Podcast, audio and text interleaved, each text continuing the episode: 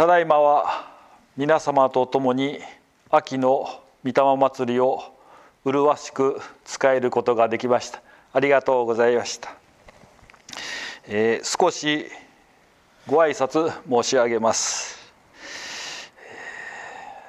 この度の御霊祭りでこの度新たに五柱の御霊の神様を神様の身元に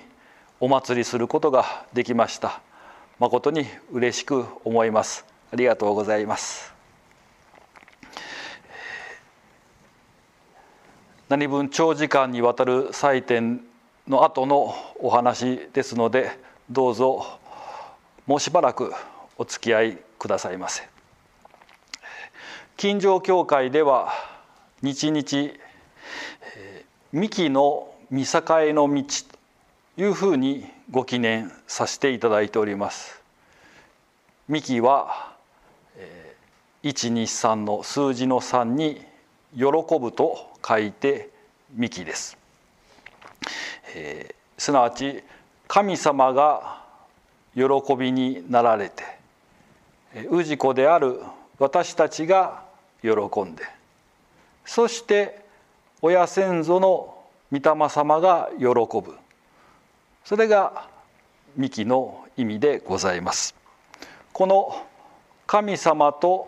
私たちと御霊様が喜ぶ道こそが繁栄繁盛の道である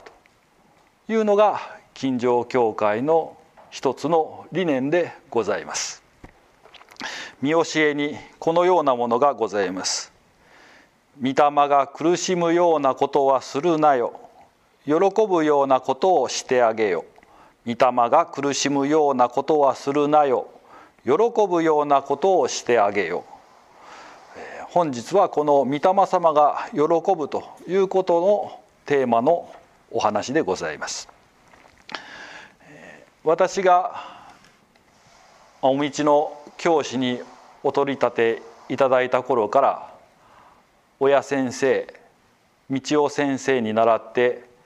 矢事にあります奥月参拝を続けさせていただいておりました、まあ、私自身では、まあ、それが一つの、まあ、修行というふうに捉えて行っておりました。おつくつき参拝を続けておりますと次第に私の心の中に変化が起こりまして今まで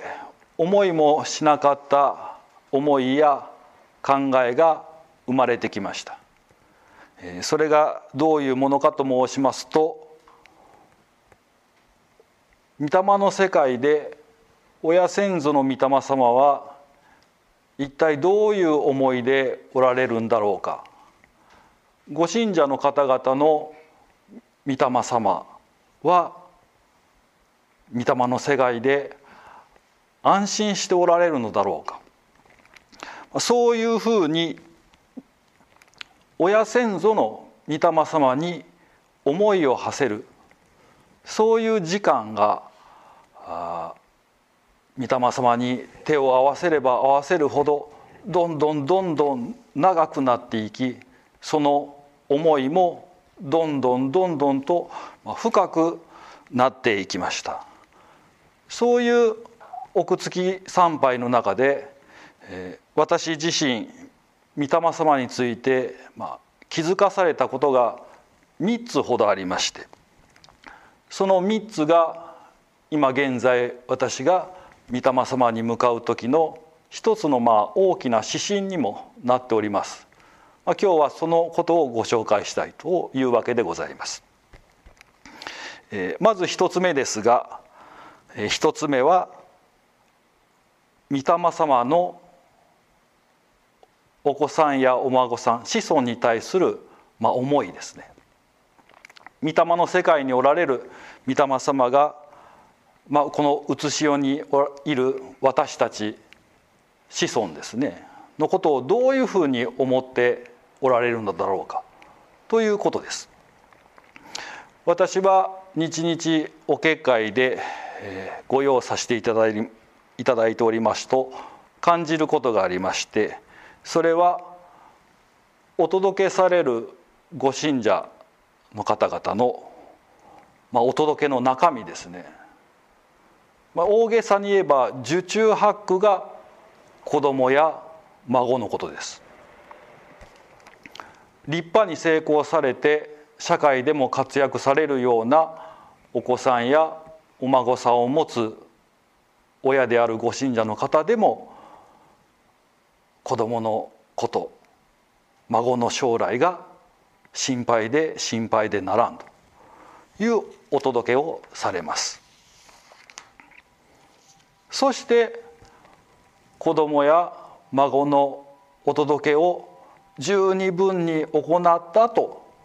まあ、申し訳なさそうに自分のことをお願いされるお届けされる、まあ、そういうご信者がほとんどでございます。ご信者の方々は自分の幸せ以上に子供やお孫さんの幸せを願っている。子や孫が幸せであればどれだけ自分も幸せかと強く願っておられます。ですから私は思いますのはこのような子や孫を心配し深い愛情を注ぐ親たちが御霊様となってから御霊様となったからといって子や孫のことが心配なくなるだろうか。ご信者を見る限りいや決してそんなことはないでしょう。やはり御霊様となってからでもこのうつしおに生きている私たち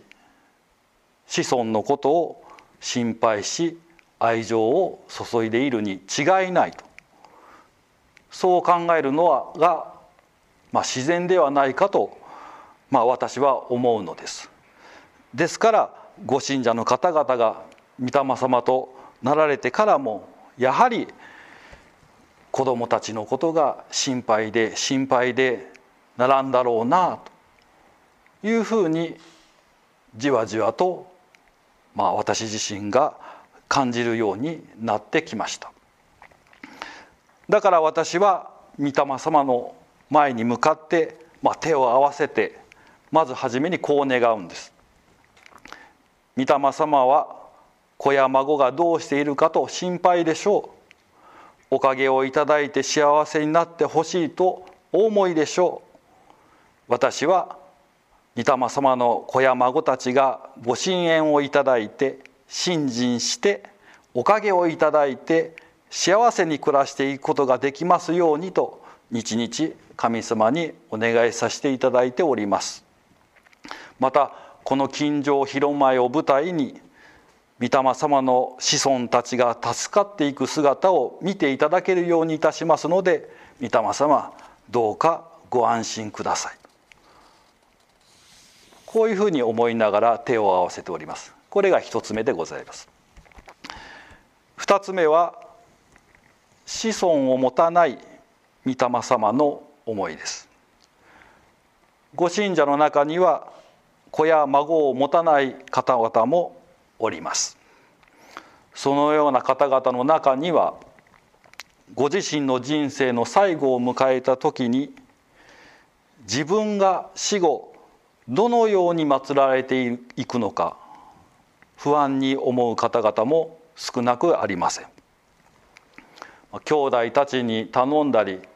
親戚、まあ、甥っ子さんや姪っ子さんに生前お願いしていたりとさまざ、まですがいよいよ自分の御霊はどうなるのか親のもとに行けるのか家族のもとに行けるのか本当にそういうことができるのだろうかと真剣に心配になられるのです。そんなのナンセンスとお思いの方もいるかもしれませんがしかし実態は現実にたくさんそういう方々がおられるのです。ですから私は2つ目にこう御霊様に申し上げます。御霊様のことはこの近所教会でしっかりとお祭りさせていただいております。末の末までお祭りさせていただきます。その姿を日々見ていただけるようにしております。私の後もこの精神を後継者にしっかり伝えていきます。ですからどうぞ御霊様ご安心ください。これが2つ目です。3つ目は難儀を抱えている御霊様のことでございます。御霊様の中には生前に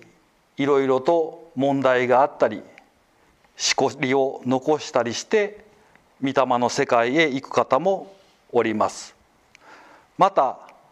そこまでいかなくても子や孫のことを憂いて思い悩んで御霊の世界に旅立つそういう方もおられるかもしれません。そういう御霊様が御霊の世界に行ったからといって直ちに問題解決幸せだと